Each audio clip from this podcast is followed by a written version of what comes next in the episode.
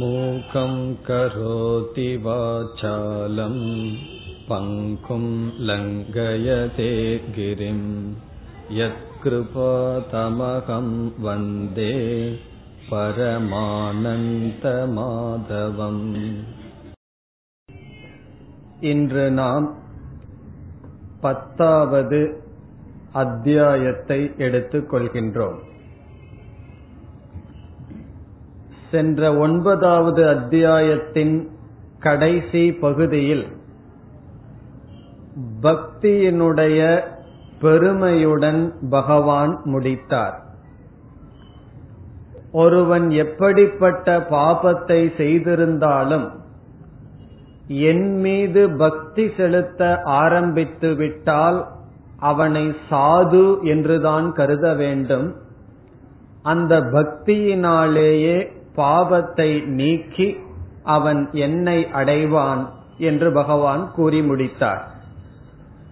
அவ்விதம் கூறும் பொழுது சென்ற அத்தியாயத்தில் ஒன்பதாவது அத்தியாயத்தில் கடைசியில் ஒரு உலகத்தை பற்றி பகவான் ஒரு கருத்தை கூறுகின்றார்.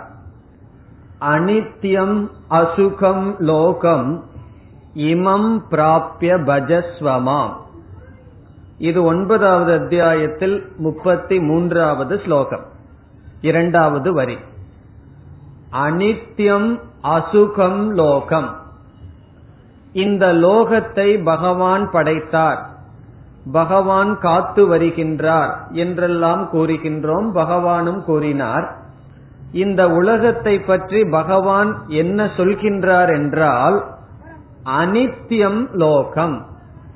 இது அனித்தியமானது நிலையற்ற உலகம். நிலையற்றதாக இருக்கட்டும் இந்த உலகம் சுகத்தை கொடுக்குமா என்றால் அசுகம் லோகம். சுகம் என்றால் இன்பம் அசுகம் என்றால் சுகத்தை தராதது. இது வெறுக்கத்தக்கது இது நிலையற்றது. இப்படிப்பட்ட உலகத்தை ஜீவர்களாகிய நீங்கள் அடைந்து விட்டீர்கள். இப்படிப்பட்ட உலகத்தை இமம் லோகம் பிராப்ய மாம் பஜஸ்வ என்னை நீங்கள் வழிபடுங்கள் என்று பகவான் சொல்லி பிறகு என் மீது மனத்தை வைத்து என்னை நமஸ்கரிப்பவர்கள் என்னையே அடைகிறார்கள் என்று பகவான் கூறி முடித்தார். இனி பத்தாவது அத்தியாயத்தை பகவான் எப்படி துவங்குகிறார் என்று பார்ப்போம்.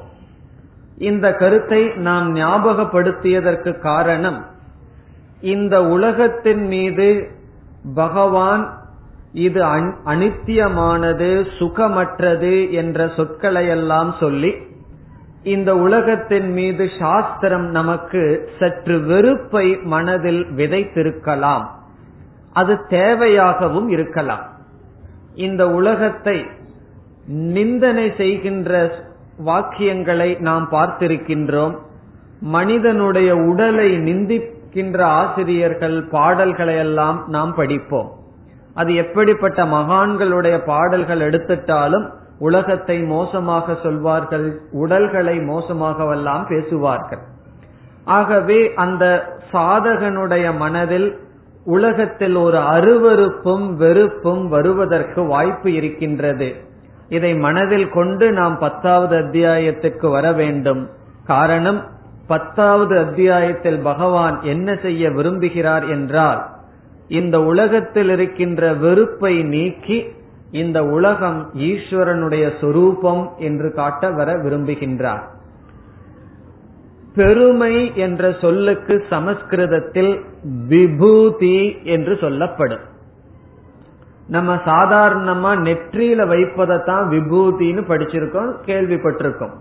ஆனால் சமஸ்கிருதத்தில் விபூதி என்றால் பெருமை என்று பொருள்.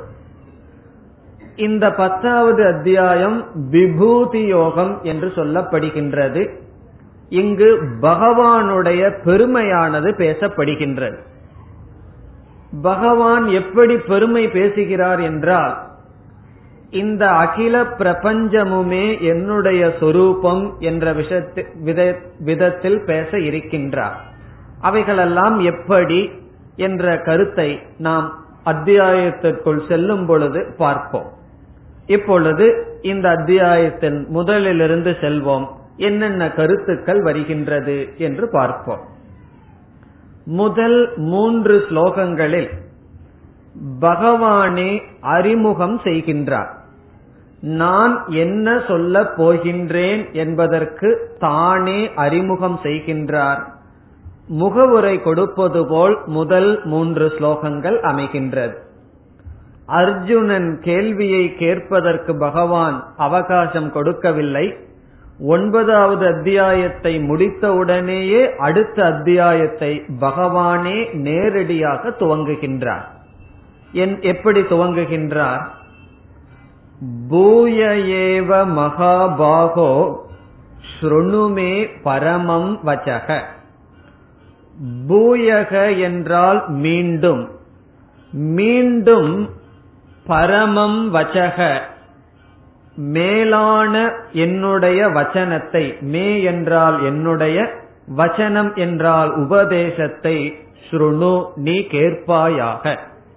மீண்டும் என்னுடைய உபதேசத்தை நீ கேட்பாயாக என்று பகவான் மீண்டும் நான் உனக்கு சொன்ன கருத்தையே சொல்கின்றேன். அதை நீ கேட்பாயாக என்று தானே ஆரம்பிக்கின்றார். ஏன் பகவான் இந்த அத்தியாயத்தை ஆரம்பிக்கின்றார் என்பதை பிறகு பார்ப்போம். ஆனால் பகவான் நான் மீண்டும் உனக்கு சொல்கின்றேன் என்னுடைய உத்தமமான வச்சனத்தை கேள் என்று சொல்லி பிறகு எதற்காக நான் உனக்கு சொல்கின்றேன் என்றால் பிரியமானாய ஹித காமியா ஹித காமியா என்றால் உனக்கு ஹிதம் உனக்கு நன்மை வர வேண்டும் என்ற ஒரே காரணத்தினால் நான் உனக்கு மீண்டும் சொல்கின்றேன் என்று என்னுடைய தத்துவத்தை மீண்டும் விளக்குகின்றேன் என்று முதலில் கூறுகின்றார். பிறகு இரண்டாவது ஸ்லோகத்தில் பேசுகின்றார் என்னுடைய தோற்றத்தை தேவர்களும் அறியமாட்டார்கள் ரிஷிகளும் அறியமாட்டார்கள் நமே விதுகு என்னை அறிய மாட்டார்கள். சுரகணாகா தேவர்கள். பிரபவம் என்னுடைய தோற்றத்தை அறிய மாட்டார்கள். பிறகு தேவானாம் மகர்ஷீனாம். தேவர்களுக்கும் மகர்ஷிகளுக்கும் நானே ஆதியாக இருக்கின்றேன். என்னுடைய தோற்றத்தை என்னுடைய தத்துவத்தை ரிஷிகளோ தேவர்களோ கூட அறிய மாட்டார்கள். காரணம் நானே அவர்களுக்கு ஆதியாக இருக்கின்றேன். அகம் ஆதிர்கி தேவானாம். தேவர்களுக்கே நான் ஆதி என்று கூறுகின்றார். இந்த ஸ்லோகத்தில் ஆதி என்ற சொல்லுக்கு காரணம் என்று பொருள். நானே தேவர்களுக்கும் காரணமாக இருக்கின்றேன். ரிஷிகளுக்கும் காரணமாக இருக்கின்றேன். எல்லா விதத்தில் நானே காரணமாக இருக்கின்றேன். என்று சொல்கின்றார். பிறகு மூன்றாவது ஸ்லோகத்தில் என்னை யார் பெறப்பற்றவனாகவும் இந்த உலகத்துக்கே தலைவனாகவும் லோக மகேஸ்வரம் மகேஸ்வரன் சொன்னா தலைவன் எல்லாவற்றையும் ஆள்பவன். எதற்கு? லோகம். இந்த லோகத்துக்கே மகேஸ்வரனாக என்னை ஆர் அறிகிறார்களோ இப்படிப்பட்ட ஞானத்தினுடைய பிரயோஜனத்தையும் பகவான் இங்கு குறிப்பிடுகின்றார். அசம்மூடக அவர்கள் மோகத்திலிருந்து விடுதலை அடைந்தவர்களாக சர்வ பாபைகி பிரமுச்சியதே எல்லா பாபங்களிலிருந்தும் அவர்கள் விடுதலை அடைவார்கள். என்று என்னை பற்றிய ஞானத்தை அடைவதனுடைய பலன் அவர்கள் எல்லா பாபத்திலிருந்தும் விடுதலை அடைவார்கள். நம்ம சாதாரணமா பாபம் புண்ணியம் இரண்டும் வேறு என்று நினைத்து வாழ்க்கையை வாழ்ந்து வருகின்றோம். அந்த அறிவு தேவைதான். இது பாபம் இது புண்ணியம் என்கின்ற அறிவு தேவை. பாபத்தை செய்யக்கூடாது. பாபத்தை கொடுக்கின்ற காரியத்தில் ஈடுபடக்கூடாது. புண்ணியத்தை கொடுக்கின்ற காரியத்தில் ஈடுபடலாம். ஆனால் வேதாந்தத்துக்கு வந்ததற்கு பிறகு அடுத்த உயர்ந்த படி என்னவென்றால் புண்ணியமும் பாபமும் இரண்டுமே ஜீவனை பந்தப்படுத்தும் என்று வேதாந்தத்தில் நாம் படிக்கின்றோம். காரணம் என்ன? ஒருவனுக்கு புண்ணியம் அதிகமாக இருந்தால் அந்த புண்ணியத்தை நீக்கிறதுக்கு சரீரம் கிடைக்கும் போகம் கிடைக்கும் அப்பொழுது அவன் மீண்டும் பாவத்தை செய்ய வாய்ப்புண்டு. ஆகவே வேதாந்தத்திற்கு வந்ததற்கு பிறகு பாபம் என்ற சொல்லுக்கு மூன்று பொருள் இருக்கும். ஒன்று சாதாரணமா நம்ம பாபம்னு சொல்ற பொருள். இனி ஒன்று புண்ணியமும் பாபமாகின்றது. இனி ஒன்று புண்ணிய பாபத்திற்கு மூல காரணமான அறியாமை அதுவும் பாபமாகும். இது வந்து தர்ம சாஸ்திரத்துல இப்படி பொருள் அல்ல. புண்ணியம் வேறுதான் பாபம் வேறுதான். வேதாந்த விசார சாஸ்திரத்தில் பாபம் என்ற சொல்லுக்கு பொருள் பாபம் புண்ணியம் அஜானம் அறியாமை. அதனாலதான் இங்க பகவான் சொல்றார் சர்வ பாபைகி எல்லா பாபங்களிலிருந்தும் ஒருவன் விடுதலை அடைவான். எப்பொழுது? என்னை இவ்விதம் அறிபவர்கள் என்று பகவான் பிரயோஜனத்தையும் அறிமுகத்தில் வைக்கின்றார். இந்த மூன்று ஸ்லோகத்தில் பகவான் அறிமுகப்படுத்திய கருத்து நமக்கு புதிதல்ல. அத பகவானே சொல்லித்தான் ஆரம்பிக்கின்றார். பூயக மீண்டும் நான் உனக்கு சொல்கின்றேன் என்று சொல்கின்றார். இந்த முதல் அறிமுகத்தில் என்ன கருத்தை பகவான் நமக்கு சொன்னார் என்பதை ஏற்கனவே பார்த்ததை இப்பொழுது நாம் ஞாபகப்படுத்திக் கொள்ளலாம். அதிகமாக இப்பொழுது நாம் விளக்கம் பார்க்க வேண்டிய அவசியமில்லை. ஏற்கனவே படித்துள்ளோம். இப்பொழுது ஞாபகப்படுத்திக் கொள்ளலாம். இரண்டாவது ஸ்லோகத்தில் சொன்னார் என்னுடைய உற்பத்தியை யாரும் அறிய மாட்டார்கள். தேவர்களுக்கெல்லாம் ரிஷிகளுக்கெல்லாம் நானே காரணம் என்று சொன்னார். அதற்கு பிறகு மூன்றாவது ஸ்லோகத்தில் இந்த உலகத்திற்கு நானே மகேஸ்வரனாக இருக்கின்றேன் தலைவனாக இருக்கின்றேன் என்றும் சொன்னார். இதிலிருந்து பகவான் அனைத்துக்கும் நானே காரணமாக இருக்கின்றேன் என்று சொன்னதாக ஆகின்றது. நாம் ஏழாவது அத்தியாயத்திலும் ஒன்பதாவது அத்தியாயத்திலும் காரண காரிய தத்துவத்தில் என்ன கருத்தை படித்துள்ளோம்? காரணம் இரண்டு விதம் என்று நாம் படித்துள்ளோம். ஒன்று உபாதான காரணம் இனி ஒன்று நிமித்த காரணம். அந்த சொல்ல சொன்னால் உங்களுக்கு ஞாபகத்துக்கு இருக்கும். நம்ம என்ன உதாரணத்தை பார்த்திருக்கின்றோம்? பானை களிமண் உதாரணத்தை பார்த்தோம். பானை என்கின்ற உற்பத்தி வர வேண்டும் என்றால் எந்த ஒரு பொருளும் படைக்கப்பட வேண்டும் என்றால் அதற்கு இரண்டு காரணம் தேவை. இரண்டு காரணம் இல்லாமல் எந்த ஒரு பொருளினுடைய உற்பத்தியானது வராது. அந்த இரண்டு காரணத்தில் உபாதான காரணம் என்பது பொருள் நிமித்த காரணம் என்பது அறிவுடையவன் அந்த பொருளை பயன்படுத்தி உற்பத்தி செய்தல். விதவிதமான பானைகளுக்கு களிமண் உபாதான காரணம் பிறகு பானையை செய்பவன் நிமித்த காரணம். விதவிதமான மேஜை சேர் போன்ற பொருள்களுக்கு மரம் உபாதான காரணம். அதை செய்பவர் நிமித்த காரணம். இங்கு பகவான் என்ன சொல்கின்றார்? எல்லாவற்றுக்கும் நானே உபாதான காரணமாக இருக்கின்றேன் நானே நிமித்த காரணமாகவும் இருக்கின்றேன் என்ற கருத்தை ஞாபகப்படுத்தினார். இனி என்ன செய்ய போகின்றார்? இந்த கருத்தை மீண்டும் சற்று விளக்கமாக கூறி பகவானுடைய பெருமையை கூற இருக்கின்றார். இனி அடுத்ததாக பகவான் என்ன சொல்கின்றார் என்று பார்ப்போம். ஆகவே முதல் மூன்று ஸ்லோகங்களினுடைய சாரம் ஏற்கனவே குறிப்பாக ஏழு ஒன்பது அத்தியாயத்தில் பேசிய கருத்தை ஞாபகப்படுத்துகின்றார். நானே அனைத்திற்கும் உபாதான காரணம் நானே நிமித்த காரணமாகவும் இருக்கின்றேன்.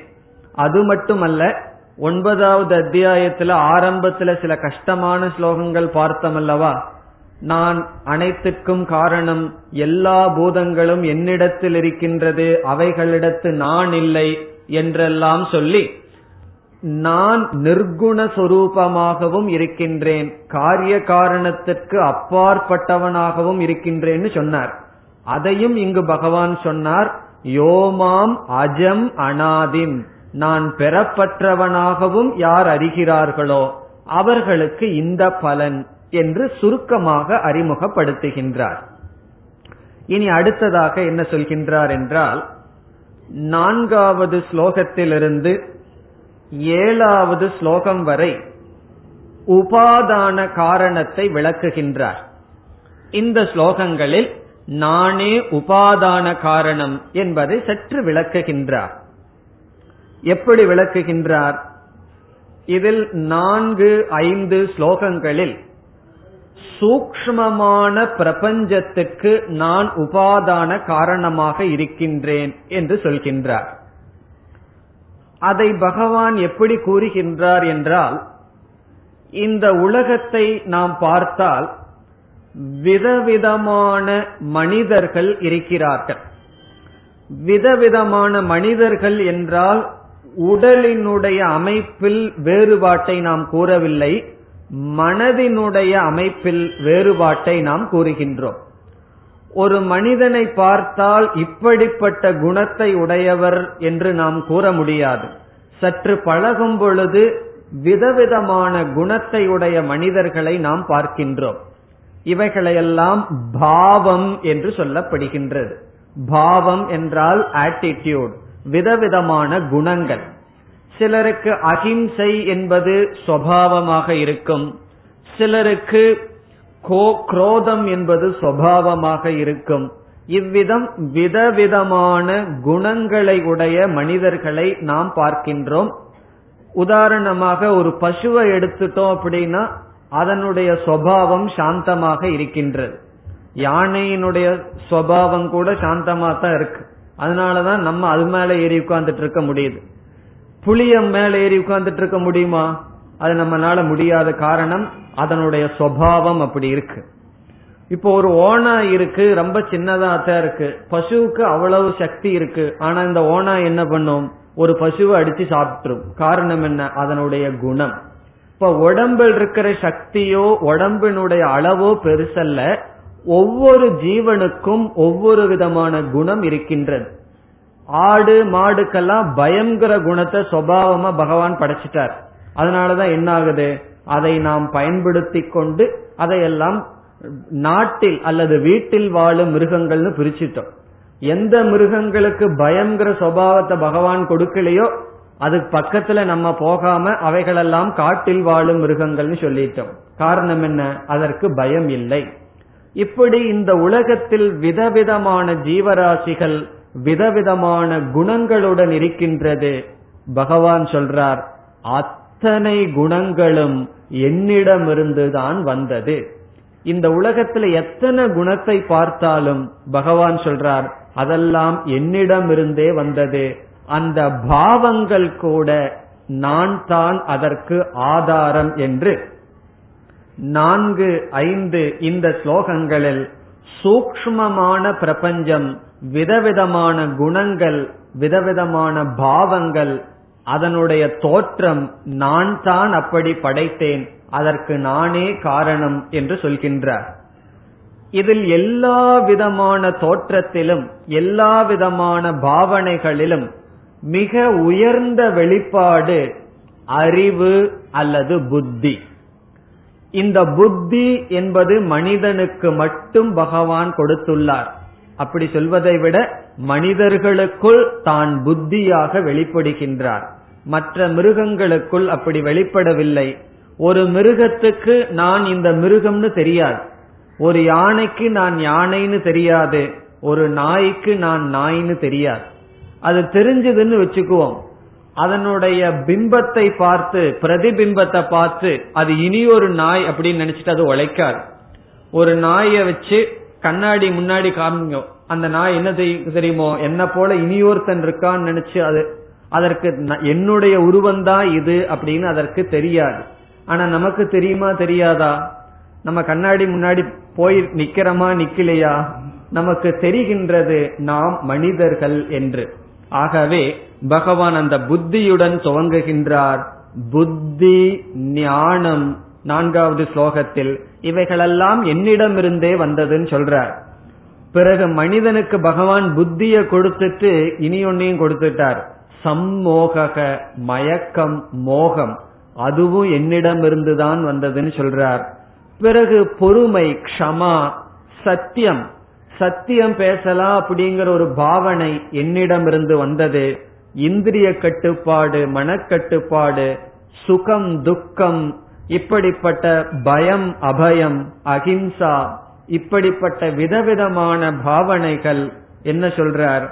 பவந்தி பூதானாம் மத்த ஏவ எல்லா பூதங்களிடம் இருக்கின்ற பாவனைகள் என்னிடமிருந்தே தோன்றியது.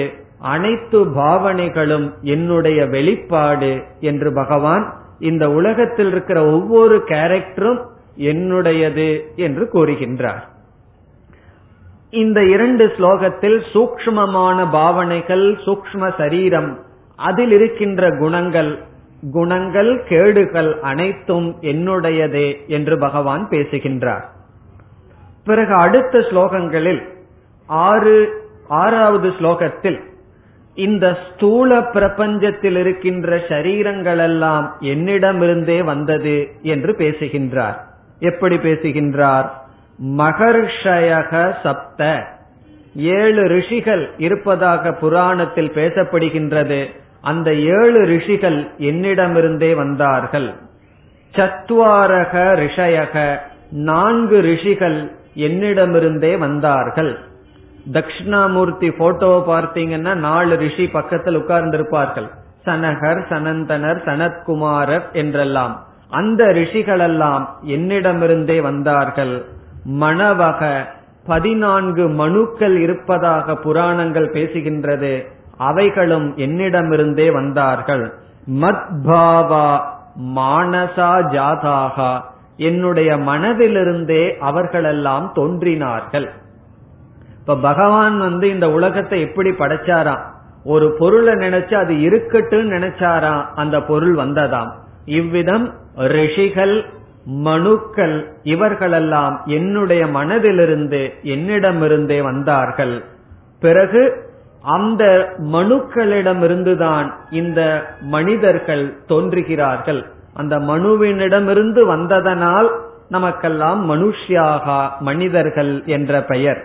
இவ்விதம் எல்லாமே என்னிடமிருந்துதான் தோன்றினார்கள் என்று நானே அனைத்து சூக்மமான ஸ்தூலமான பிரபஞ்சத்திற்கு உபாதான காரணமாக இருக்கின்றேன் என்று பகவான் கூறுகின்றார். இதையெல்லாம் உண்மையில் பகவான் கூறிய கருத்தை தான் கூறினார். இந்த அத்தியாயம் பகவான் வேறொரு காரணத்துக்காக வைத்திருக்கின்றார். அந்த காரணத்தை நாம் இதுவரை பார்க்கவில்லை இனி பார்க்க இருக்கின்றோம். இனி அடுத்த ஸ்லோகத்தில் பகவான் கூறுகின்றார் இந்த என்னுடைய தத்துவத்தை யார் அறிகிறார்களோ அவர்கள் என்னை பற்றிய ஞானத்தை அடைந்தவர்களாக மோட்சத்தை அடைவார்கள் சொல்ல வர விரும்புகின்றார். இங்கு இரண்டு சொற்களை பகவான் பயன்படுத்துகிறார். அதைத்தான் இந்த அத்தியாயத்தினுடைய வேர் அல்லது மூலமாக நாம் பார்க்க இருக்கின்றோம். என்ன சொல்கின்றார் ஏழாவது ஸ்லோகத்தில்? ஏதாம் விபூதிம் யோகம் ச. மமயோ வேத்தி தத்துவதக என்னுடைய யோகத்தையும் என்னுடைய விபூதியையும் உள்ளபடி யார் அறிகிறார்களோ அவர்கள் கீழ்கண்ட பலனை அடைகிறார்கள் என்று பகவான் பேசுகின்றார். என்ன பலனை அடைகிறார்கள்? அவர்கள் அவிகம்பேன யோகேன யுஜ்யதே. அசைக்க முடியாத ஞானத்தில் நிலை பெறுகிறார்கள் என்று பகவான் பேசுகின்றார். இதில் இரண்டு சொற்களை இப்பொழுது எடுத்துக்கொண்டு விளக்கம் பார்ப்போம். என்ன சொல்கின்றார் பகவான்? என்னுடைய யோகத்தை யார் அறிகிறார்களோ என்னுடைய விபூதியை யார் அறிகிறார்களோ அவர்கள் ஞானத்தில் நிலை பெறுவார்கள் என்று பேசுகின்றார். இந்த இடத்தில் யோகம் என்றால் பகவான் என்ன சொல்கின்றார்? விபூதி என்றால் பகவான் எதை குறிப்பிடுகிறார் என்று பார்ப்போம். விபூதி என்றால் வெளிப்பாடு அல்லது பெருமை. யோகம் என்றால் அந்த வெளிப்பாட்டுக்கான காரணமான நிலை. யோகம் என்பது வெளிப்பாட்டிற்கு முன் இருக்கின்ற காரணமான நிலை. விபூதி என்பது அந்த யோகம் வெளிப்பட்டால் அந்த வெளிப்பாட்டிற்கு விபூதி என்று பெயர். உதாரணம் பார்த்தால் நமக்கு புரிந்துவிடும். நாம் இப்பொழுது அமர்ந்திருக்கின்றோம். நம்மிடம் நடத்தல் என்கின்ற சக்தியானது நமக்கு இருக்கின்றது. அந்த சக்தியானது இப்பொழுது வெளிப்படவில்லை. இந்த வகுப்பு முடிந்தவுடன் நாம் எழுந்து நடக்கும் பொழுது நடத்தல் என்ற சக்தியானது வெளிப்படுகின்றது. இந்த சக்தி வெளிப்படுவதற்கு முன் அந்த சக்தியானது மறைமுகமாக வெளித்தோற்றத்திற்குள் வராமல் இருந்தது. அந்த நிலைக்கு யோகம் என்று பெயர். எப்பொழுது யோகமானது வெளிப்படுமோ அப்பொழுது அதை விபூதி என்று சொல்வோம். இப்ப யோகம் என்றால் மறைமுகமாக நம்மிடம் இருக்கின்ற சக்தி அந்த சக்தி வெளிப்படும் பொழுது அது யோகமாக மாறுகின்றது. இப்போ ஒருவரை பார்த்த உடனேயே அவருக்கு பேச வருமா வராதா காது கேட்குமா கேட்காதான்னு நமக்கு தெரியாது. அவர் பேசியவுடன் அந்த சக்தியானது வெளிப்பட்டும் வெளிப்படும் பொழுது அது விபூதியாக மாறுகின்றது. அதனாலதான் எதுவுமே பார்த்தா நமக்கு தெரியாது அது வெளிப்பட்டால் தான் அதை நாம் அனுபவிக்க முடியும். சக்திக்கு லட்சணமே அதுதான். சக்தி என்றால் எது வெளிப்பாட்டிலிருந்து அறியப்படுமோ அதுதான் சக்தி. நடக்கிற சக்தி நமக்கு இருக்கா இல்லையா? அது வெளிப்படுத்தினால் தான் தெரிந்து கொள்ள முடியும். பேசுற சக்தி நமக்கு இருக்கின்றதா இல்லையா? வெளிப்பாட்டை வைத்துக் கொண்டுதான் அந்த சக்தி இருக்கின்றதா இல்லையா என்று தெரிந்து கொள்ள முடியும். இந்த சக்தியை நம்ம பார்க்க முடியாது. ஆனால் ஒருவர் பேசுகின்றார் நடக்கின்றார் எழுதுகின்றார் படிக்கின்றார். இவ்வளவு சக்தி அவருக்கு இருக்குன்னு நம்ம எப்படி தெரிகின்றது? அதையெல்லாம் எப்பொழுது செய்கிறாரோ அப்பொழுதுதான் புரிந்து கொள்ள முடியும். பகவான் சொல்றார் இந்த அகில பிரபஞ்சமுமே என்னிடம் இருந்தது அதை நான் வெளிப்படுத்திக் கொண்டேன். இந்த வெளிப்பாடு யோகம் வெளிப்பாட்டுக்கு காரணமாக என்னை நீங்கள் புரிந்து கொள்ள வேண்டும் என்று சொல்கின்றார்.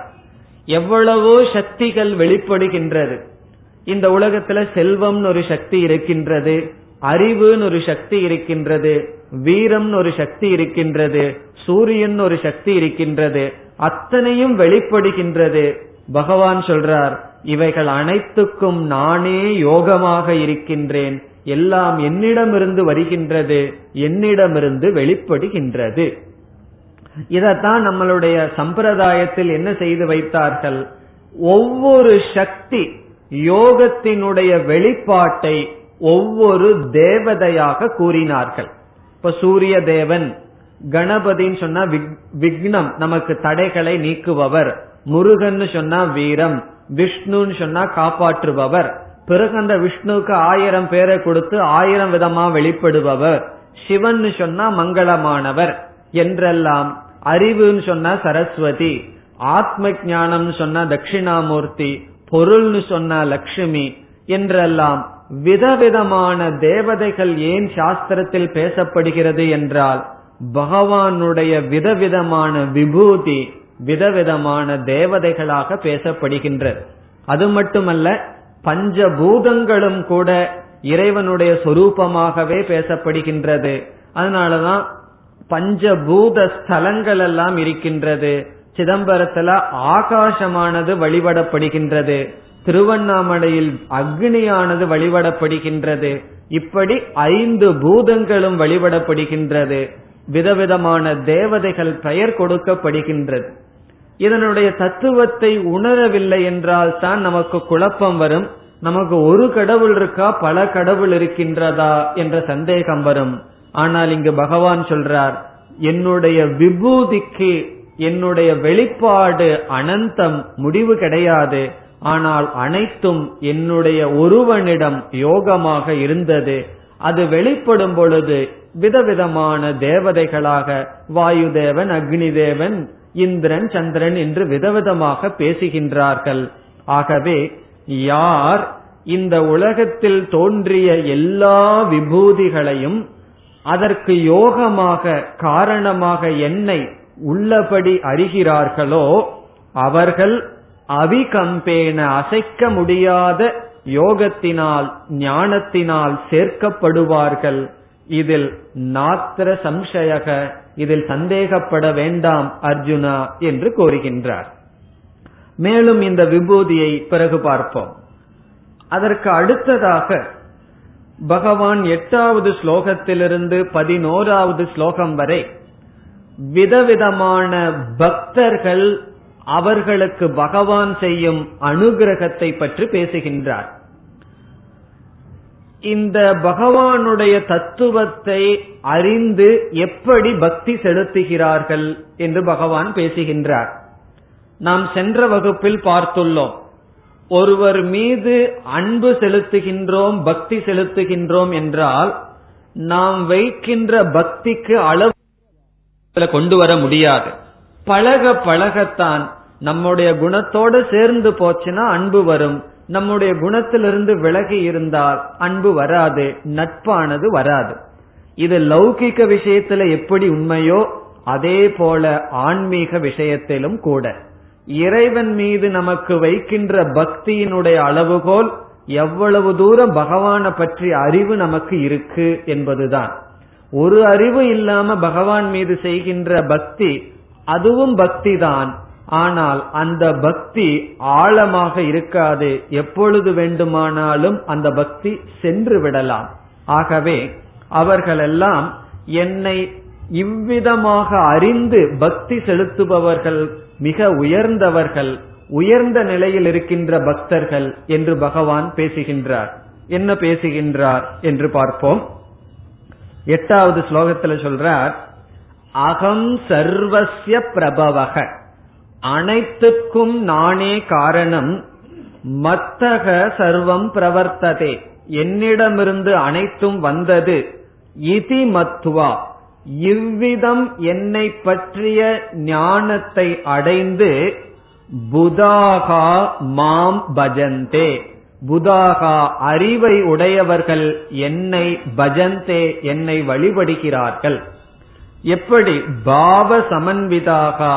பாவம் என்றால் அந்த பக்தி. பக்தி என்கின்ற பாவத்துடன் கூடியவர்களாக என்னை வழிபடுகிறார்கள். இப்படிப்பட்டவர்களை விராட் உபாசகர்கள் என்று சாஸ்திரத்தில் சொல்லப்படும். விராட் உபாசகர்கள் என்றால் இந்த அனைத்து பிரபஞ்சமுமே ஈஸ்வரனுடைய சரீரமாக நினைத்து என்னை அவர்கள் வழிபடுகிறார்கள். ஆனா ஆரம்பத்தில் இருப்பவர்களுடைய பக்தி எப்படி இருக்கும்? பிரித்து விடுவார்கள். உலகம் வேறு ஈஸ்வரன் வேறு. உலகத்துல யார வேணாலும் வருத்துக்கலாம் என்ன வேணாலும் செய்யலாம் எப்படி வேண்டுமானாலும் வாழலாம். பக்தி செலுத்தினா போதும்னு பக்தியும் தனியாக பிரித்து விடுவார்கள். கடவுள் வேறு உலகம் வேறுனு பிரிப்பார்கள். ஆனால் இங்கு பகவான் சொல்றார் நானே அனைத்துக்கும் காரணம் என்று நினைத்து என் மீது பக்தி செலுத்துகிறார்கள் என்னை வழிபடுகிறார்கள். பிறகு மீண்டும் அவர்கள் எப்படியெல்லாம் இருக்கிறார்கள் சொல்லி பகவான் தன்னுடைய பக்தர்களை பற்றி பேசுகின்றார் அடுத்த ஸ்லோகத்தில். மத் சித்தாகா அவர்களுடைய புத்தி எல்லாம் எங்க இருக்குன்னு பகவானே சொல்றார். மத் சித்தாகா என்றால் அவர்களுடைய சித்தம் என்னிடத்தில் தான் இருக்கும் என்று சொல்றார். அது எப்படி அவர்களுடைய சித்தம் என்னமானது பகவானிடத்தில் இருக்கும்னு சொன்னா இந்த உலகத்தை பார்த்து உலகம்னு சொன்னா புத்தி உலகத்தில் இருக்கு. இந்த உலகத்தை பார்த்து இது பகவான்னு சொன்னா உலகத்தை பார்த்துட்டு இருக்கும் போதே நம்மளுடைய புத்தி பகவானிடம் தான் இருக்கு. ஆகவே ஒரு கல்லை பார்த்து இது கல்லுன்னு சொன்னா நம்மளுடைய புத்தி கல்லில் இருக்கு. ஒரு கல்லை பார்த்து இது பகவான்னு சொன்னா நம்முடைய புத்தி பகவானிடம் இருக்கின்றது. ஆகவே மச்சித்தாகா அவர்களுடைய சித்தத்தில் நான் தான் இருக்கின்றேன். அனைத்தையும் நானாக பார்க்கின்றார்கள். பிறகு அவர்களுடைய முழு வாழ்க்கை எதற்காக அர்ப்பணிக்கப்பட்டுள்ளது? மத்கத பிராணாகா. அவர்களுடைய பிராணனே வாழ்க்கையே என்னை வழிபட பிறகு என்னை அடைவதற்காக ஒப்படைக்கப்பட்டு விட்டது அப்படிப்பட்டவர்களாக பக்தர்கள் இருக்கிறார்கள். உத்தமமான பக்தர்களை பத்தி பகவான் பேசிட்டு இருக்கார் ஏழாவது அத்தியாயத்துல நான்கா பிரிச்சாரு பக்தர்களை அதுல மூன்றாவது பக்தர்களை பற்றி பேசுகின்றார். ஆர்த்தோ அர்த்தார்த்தி ஜிக்ஞாசுன்னு பிரிச்சார். ஜிக்ஞாசு என்பவன் தன்னுடைய துயரத்தை நீக்கிறதுக்கோ ஒரு பொருளை அடைகிறதுக்கோ பக்தி செலுத்தாம இறைவனை அடைவதற்கு இறைவனை பயன்படுத்துகின்றான். அப்படிப்பட்ட பக்தர்கள் சற்று ஞானத்தை அடைந்து இந்த உலகமுமே நானாக உணர்ந்து கொண்டு அவர்களுடைய புத்தியில் நான் இருக்கின்றேன் அவர்களுடைய வாழ்க்கையே எனக்காக இருக்கின்றது. பிறகு அவர்கள் ஏதாவது பேசினா எதை பற்றி பேசுவார்கள்? என்னை பற்றி தான் பேசுவார்கள். போதயந்த பரஸ்பரம். ஒருவருக்கொருவர் என்னுடைய மகிமையை பேசி காலத்தை கழிப்பார்கள். இதுவும் நம்முடைய பக்குவத்துக்கு அளவுகோல். கதையந்தச்ச மாம் நித்தியம்னு சொல்றார். என்னை பத்தி தான் பேசிக் கொள்வார்கள் என்னுடைய விஷயத்தை தான் அவர்கள் பேசுவார்கள்னு சொல்றார். நமக்கு வந்து நாம எவ்வளவு தூரம் ஆன்மீக வாழ்க்கையில முன்னேறி இருக்கோம் அப்படிங்கிறதுக்கு அளவுகோல். பலமுறை நான் கூறியிருக்கின்றேன் அந்த அளவுகோல் என்ன? நாம் பேசுகின்ற சொற்கள். நாம எப்படிப்பட்ட வார்த்தைகளை பயன்படுத்துறோம்? எதை பற்றி பேசுகின்றோம்? எவ்வளவு நேரம் பேசுகின்றோம்? எப்படி பேசுகின்றோம்? இவைகள் தான் நம்முடைய முன்னேற்றத்தை அளக்கும் அளவுகோள்கள். இங்க பகவான் சொல்றார் அவர்கள் ஒருவரைக்கொருவர் பேசிக்கொண்டால் என்னுடைய பெருமையைத்தான் பேசுவார்கள். மற்ற விஷயங்களெல்லாம் அவர்களுக்கு வேதனையை தரும் என்று பகவான் சொல்றார். ராமகிருஷ்ணருடைய சரிதத்துல படிச்சோம்னு சொன்னா அவர் என்ன சொல்லுவார்? இந்த உலக விஷயங்கள் பேசினா எனக்கு வேதனையா இருக்குதுன்னு சொல்லுவார். காரணம் என்ன? அவர்களுக்கு ஈஸ்வரனை தவிர வேறு எந்த சிந்தனையோ எந்த விஷயமான சத்சங்கமோ அவர்களினால் இருக்க முடியாது. அப்படிப்பட்டவர்களாக இருக்கின்றார்கள். இப்படியே இருந்துட்டா சந்தோஷம் வருமா? விதவிதமான விஷயத்த பேசி நாலு வீட்டு விஷயத்த பேசினா தானே சந்தோஷம். சில பேர்த்துக்கு அப்படி பேசி பேசி பழகி இருக்காங்களே அப்போ அவர்களுக்கு எப்பொழுது பார்த்தாலும் கடவுளை பத்தியே பேசிட்டு இருந்தா. போர் அடிக்குதுன்னு சொல்லுவார்களே அப்படி அவங்களுக்கு ஏதாவது போர் அடிச்சு ஒரு திருப்தி மனசுல இல்லாம பேசுகிறார்களா? பதில் சொல்றார் பகவான் துஷ்யந்திச்ச ரமந்தி அதில் அவர்கள் மகிழ்ச்சியை அடைகிறார்கள். தேவையற்ற விஷயத்த பேசாம என்னுடைய தத்துவத்தை மகிமையை தான் ஒருவருக்கொருவர் பேசிக் கொள்கிறார்கள் பிறகு என்னை நினைத்துக் கொண்டிருக்கிறார்கள் எனக்காக வாழ்கிறார்கள் இவர்கள் மகிழ்ச்சியாக மிக மிக மகிழ்ச்சியாக வாழ்கிறார்கள் என்று உத்தமமான பக்தன் இந்த உலகத்தையும் பகவானையும் பிரிக்காத பக்தன் அந்த பக்தனுடைய மனநிலையை பகவான் வர்ணிக்கின்றார் நம்ம வந்து பகவான வர்ணிச்சிட்டு இருந்தோம் இப்ப பகவான் வந்து தன்னுடைய பக்தனை வர்ணிக்கிறார். இப்படியெல்லாம் என்னுடைய பக்தர்கள் இருப்பார்கள். அல்லது இப்படி இருப்பவர்கள் தான் என்னுடைய பக்தர்கள். பிறகு இப்படிப்பட்டவர்களுக்கு பகவான் என்ன கைமாறு செய்கின்றார்? அதை பகவான் சொல்றார். இப்ப நம்ம ஒண்ணு செஞ்சா பகவான் திருப்பி ஒண்ணு செய்யணும் அல்லவா நான் அவர்களுக்காக என்ன செய்கின்றேன்? என்று அடுத்ததாக பகவான் சொல்றார். இத வந்து ஒரு ஒரு பக்தியினுடைய ரசத்துல ஒருவர் சொன்னார். மாணிக்க வாசகரோ திருவாசகத்துல படிச்ச ஞாபகம். அதாவது நான் உன்னையே நினைச்சிட்டு இருந்தேன் உன்னையே நான் நினைத்து என்னை நான் உனக்கு கொடுத்தேன். கொண்டது என் தன்னை. தந்தது உன் தன்னை. அதாவது நான் என்னை உனக்கு கொடுத்தேன் இறைவா. அதனால வந்து நீ உன்னை எனக்கு கொடுத்தாய். அதனால எனக்கு என்ன பிரயோஜனம் கிடைச்சதுன்னா பேர் ஆனந்தம் கிடைச்சது. உனக்கு என்ன பிரயோஜனம் கிடைக்கும்? போயும் போய் என்ன எடுத்து கொண்டதனால் சதுரர் யார்களோ? இதுல யார் புத்திசாலின்னு சொல்லி பகவானிடம் சொல்றார். இதுல நான் தான் புத்திசாலி உன்னை விட என்னை உனக்கு கொடுத்து உன்னை நான் அடைந்தேன். என்னை உனக்கு கொடுத்ததனால் உன்னை நான் அடைந்ததனால் பெரிய ஆனந்தத்தை அடைஞ்ச அதைத்தான் பகவான் சொல்றார். துஷ்யந்திச்ச ரமந்திச்ச ஆனா என்ன நீ எடுத்துட்டு உனக்கு என்ன கிடைச்சிருக்கு? நீ வந்து இந்த வியாபாரத்துல நஷ்டம் அடைந்தாய் நான் தான் லாபத்தை அடைஞ்சேன்னு சொல்லி அந்த பக்தியினுடைய ரசத்தில் சொல்கின்றார். இப்படிப்பட்ட பக்தர்களுக்கு பகவான் சொல்றார் நான் அவர்களுக்கு என்ன செய்ய போகின்றேன்? அடுத்த ஸ்லோகத்தில் சொல்றார் பத்தாவது ஸ்லோகத்தில் தேஷாம் சததயுக்தானாம். இப்படிப்பட்டவர்களுக்கு சததம் எல்லா காலத்திலும் என்னிடம் மனதை வைத்தவர்களுக்கு பிரீத்தி பூர்வகம் பஜதாம். உண்மையான அன்புடன் என்னை வழிபடுபவர்களுக்கு ததாமி நான் தருகின்றேன். அவர்களுக்கு நான் ஒன்னு தர்றேன் அப்படின்னு சொல்றார். அவர்களுக்கு நான் தர்றேன்னு சொன்ன உடனே நம்ம என்ன எதிர்பார்ப்போம்? ஏதாவது ஒரு வீடு கொடுத்துருவாரோ? அல்லது வாகனம் கொடுத்துருவாரோ என்ன பகவான் கொடுப்பார் அவர்களுக்கு? சொல்றார் புத்தி யோகம் அவர்களுக்கு நான் புத்திய தர்றேன் அப்படின்னு சொல்ற வாழ்க்கையில அதுதானே வேணும். எல்லாம் இருந்தா அது ஒண்ணு மட்டும் இல்லைன்னு வச்சுக்குவோம். என்ன பிரயோஜனம்?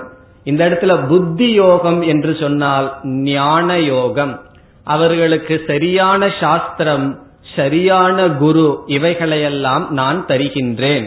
அதை வச்சுட்டு என்ன செய்வார்கள்? ஏன தே மாம் உபயாந்தி. அதை கொண்டு என்னையே அவர்கள் அடைவார்கள். அவர்கள் என்னை அடைவதற்கு நான் உபாயத்தை கொடுக்கின்றேன். காரணம் என்ன? என் மீது பக்தி செலுத்துகிறார்கள். என்னை அடைய வேண்டும் என்ற எண்ணத்தில் இருக்கின்றார்கள். அவர்களை என்னை நான் அடை வைத்தல் என்னுடைய பொறுப்புன்னு சொல்லி அவர்களுக்கு நான் புத்தி யோகத்தை கொடுக்கின்றேன். நல்ல புத்தியை கொடுத்து விவேகத்தை கொடுக்கறேன் வைராகியத்தை கொடுக்கறேன்னு எல்லாம் பகவான் சொல்ற இந்த புத்தி யோகம் சொன்னா புத்தி யோகத்துக்கு தகுதியையும் கொடுக்கிறார். நம்ம வந்து சாஸ்திரத்துல படிச்சிடலாம். விவேகம் வேணும் வைராகியம் வேணும் அதெல்லாம் நமக்கு வரணும்னு சொன்னா இந்த பக்தியானது மூலம் இந்த பக்தியிலிருந்து நமக்கு விவேகம் வைராகியம் பிறகு சாஸ்திரம் இவைகளெல்லாம் நமக்கு கிடைக்கும் என்று சொல்றார். புத்தி யோகம் என்றால் ஞான யோகம் இறைவனை அடையிறதுக்கான மார்க்கத்தை நான் அவர்களுக்கு கொடுப்பேன். அது மட்டுமல்ல கொடுத்து எந்த தடையும் வராமல் நானே பார்த்து கொள்வேன்னு சொல்றார்.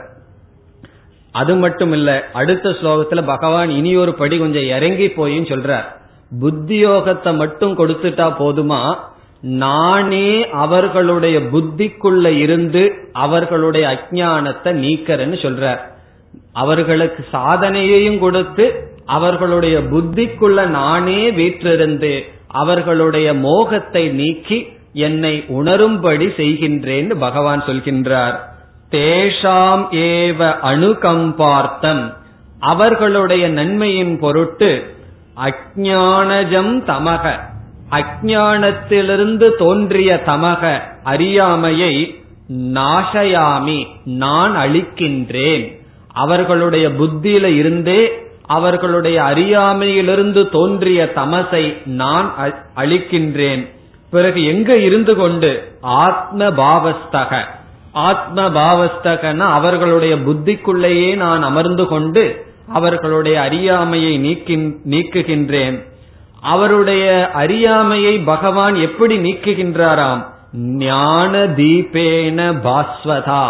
ஞானம் என்ற தீபத்தினால் அஜானம் என்ற இருளை நான் அழிக்கின்றேன் அவர் என்னுடைய பக்தர்களினுடைய மனதில் இருந்து கொண்டு என்று பகவான் வந்து பிராமிஸ் பண்ற இவ்விதம் இந்த உலகத்தை வெறுத்து இந்த உலகத்தை நீக்காமல் அனைத்தும் ஈஸ்வரன்.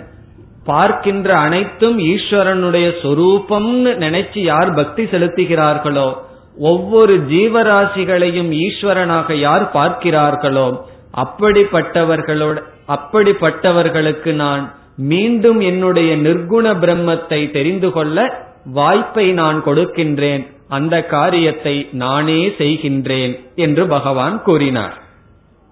இதை கேட்டவுடன் அர்ஜுனனுடைய மனதில் சில பாவனை உணர்வு வருகின்றது. அடுத்த ஸ்லோகங்களில் அர்ஜுனன் அதை வெளிப்படுத்துகின்றான்.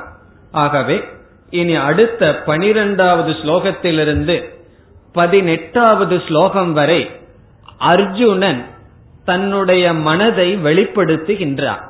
இதெல்லாம் அர்ஜுனனுடைய பேச்சு. பனிரெண்டிலிருந்து பதினெட்டு வரை அர்ஜுனன் பேசுகின்றான் இடையில். இந்த இடத்துல அர்ஜுனன் கேள்வி கேட்கவில்லை. முதலில் கேள்வின்னு சொன்னா ஒரு விஷயத்துல சந்தேகப்பட்டு கேள்வி கேட்கவில்லை. அவனுடைய மனதில் இருக்கின்ற ஸ்ரத்தையை வெளிப்படுத்துகின்றான். அவனுடைய மனதில் இருக்கின்ற பக்தி என்கின்ற உணர்வை வெளிப்படுத்தி பகவானிடம் ஒரு வேண்டுதலை விடுக்கின்றான். இந்த இடத்துல கேள்வி கேட்பதற்கு பதிலாக உங்களுடைய தத்துவத்தை மீண்டும் விளக்கி கூறுங்கள் என்று ஒரு வேண்டுதல் விடுக்கின்றான். ஆகவே இதற்கு பிறகு வருகின்ற கருத்து அர்ஜுனன் தன் மனதில் உள்ள ஸ்ரத்தையை வெளிப்படுத்தி இறைவனுடைய பெருமையை விளக்க வேண்டுதல் விடுகின்றான். அர்ஜுனன் எப்படி வெளிப்படுத்துகின்றான் எப்படி வேண்டுகின்றான் என்று இப்பொழுது பார்ப்போம். அர்ஜுனன் கூறுகின்றான் பரம் பிரம்ம பரம் தாம. நீங்களே பரம் பிரம்மனாக இருக்கின்றீர்கள். பரம் தாம எல்லாவற்றுக்கும் ஆதாரமாக இருக்கின்றீர்கள்.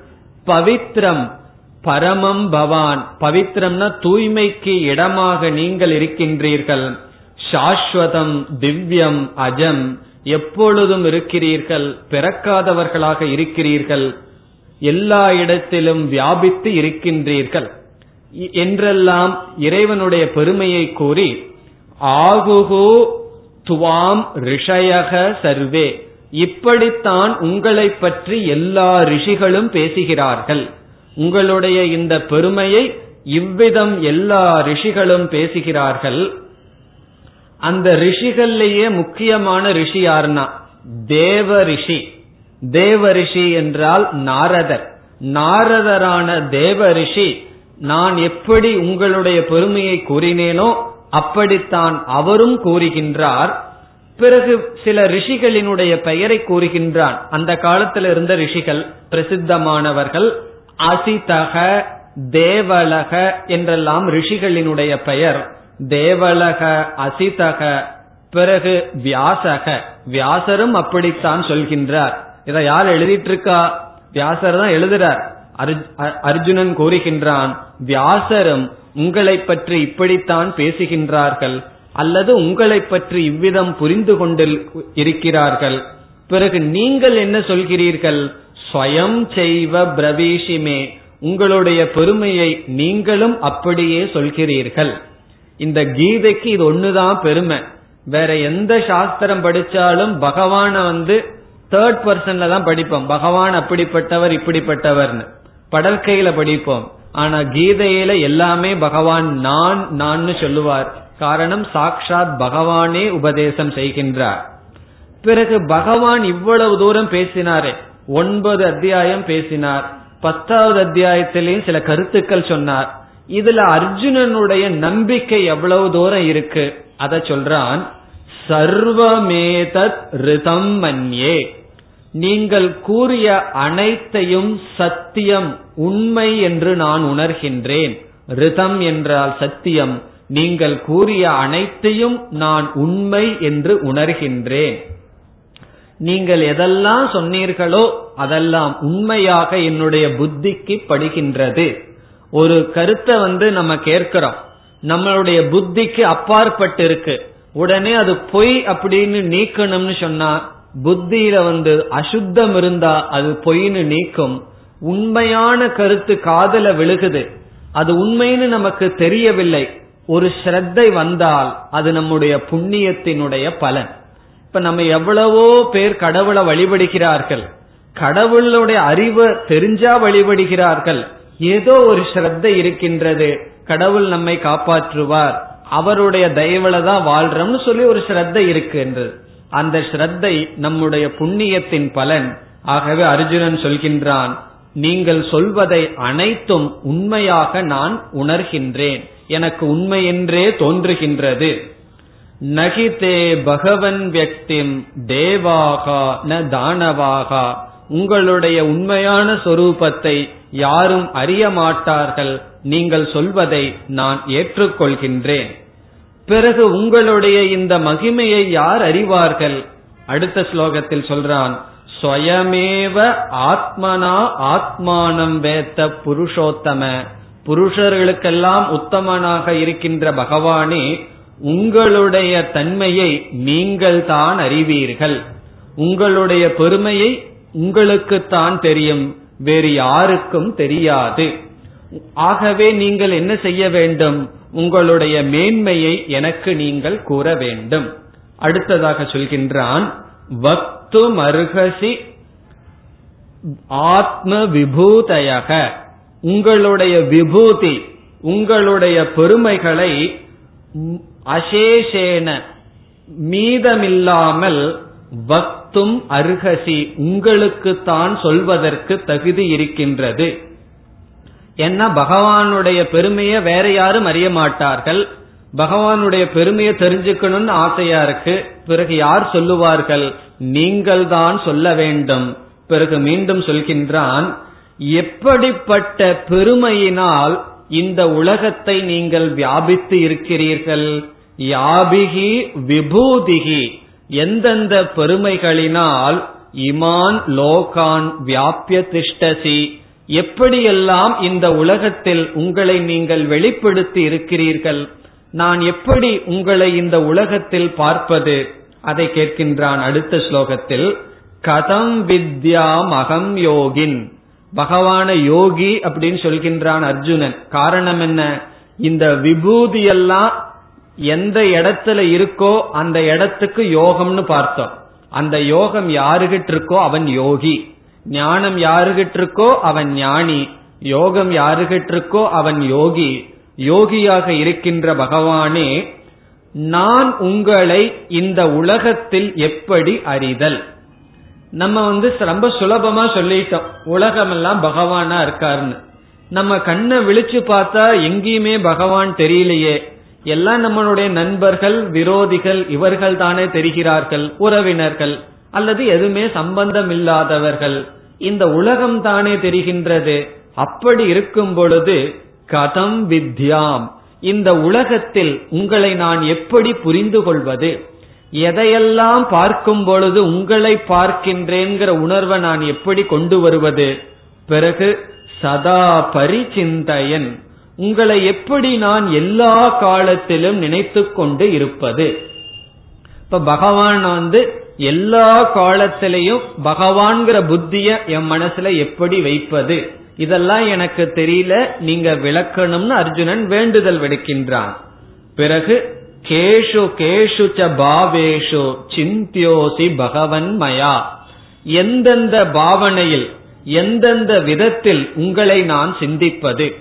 இப்ப பகவானிடமே கேட்கிறான் நீங்கள் எப்படி இந்த உலகத்தில் இருக்கிறீர்கள்?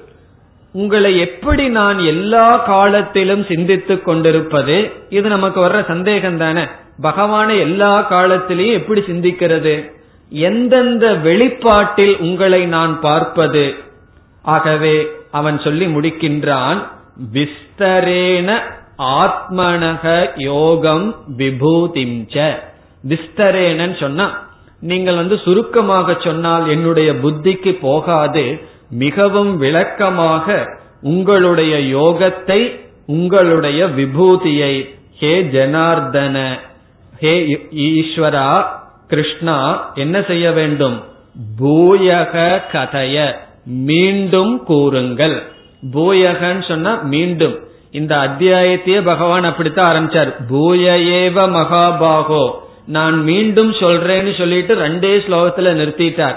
என்னுடைய விபூதி என்னுடைய யோகம்தான் இவைகள்னு சொல்லி நிறுத்தினார். அர்ஜுனனுக்கு அது போதவில்லை.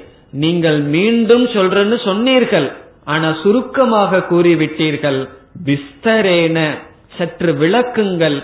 எதையெல்லாம் நான் பார்த்தால் உங்களை நான் நினைப்பது.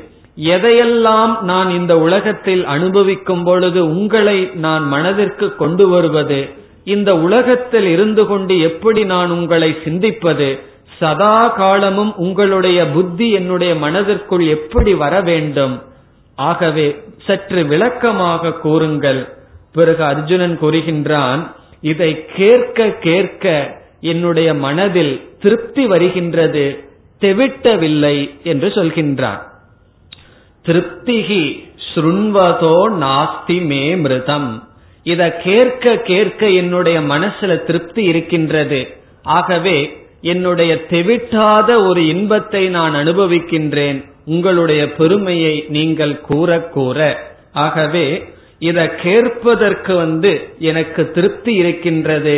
இந்த அமிர்தமான தத்துவத்தை நீங்கள் எடுத்துச் சொல்லுங்கள் என்று விண்ணப்பத்தை பகா அர்ஜுனன் பகவானிடம் வைத்து முடிக்கின்றான். இனி அடுத்த ஸ்லோகத்தில் ஆரம்பித்து இந்த அத்தியாயம் முடியும் வரை பகவான் தன்னுடைய விபூதியை பேசுகின்றார்.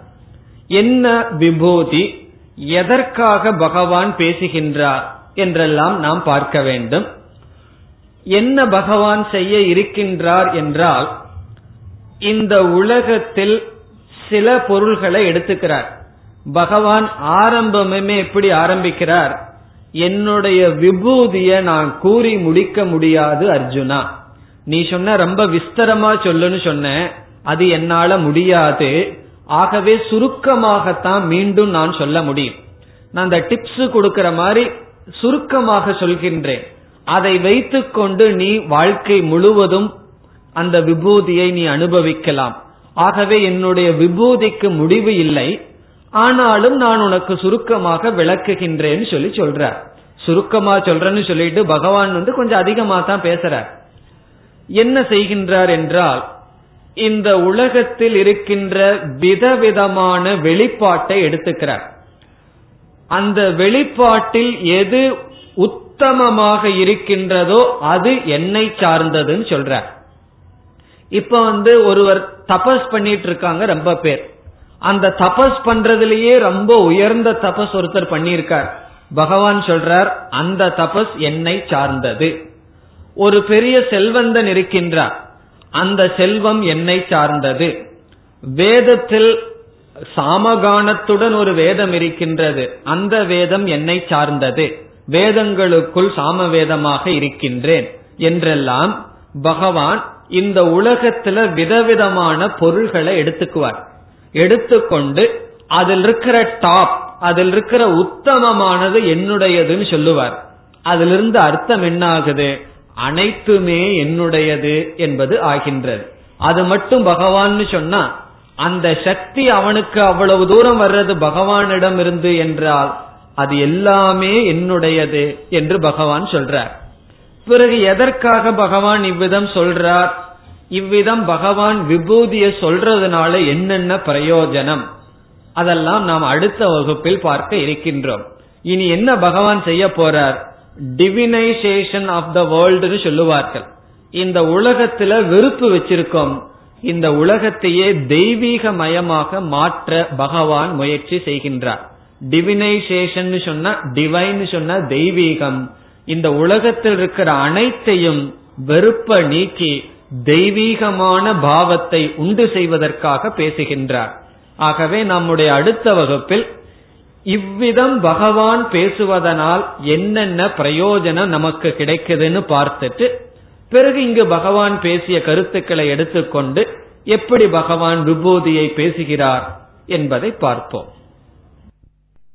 ॐ पूर्णमधः पूर्णमिधम् पूर्णात् पूर्णमुदच्छते पूर्णस्य पूर्णमादाय पूर्णमेवावशिष्यते ॐ शान्ति शान्ति शान्तिः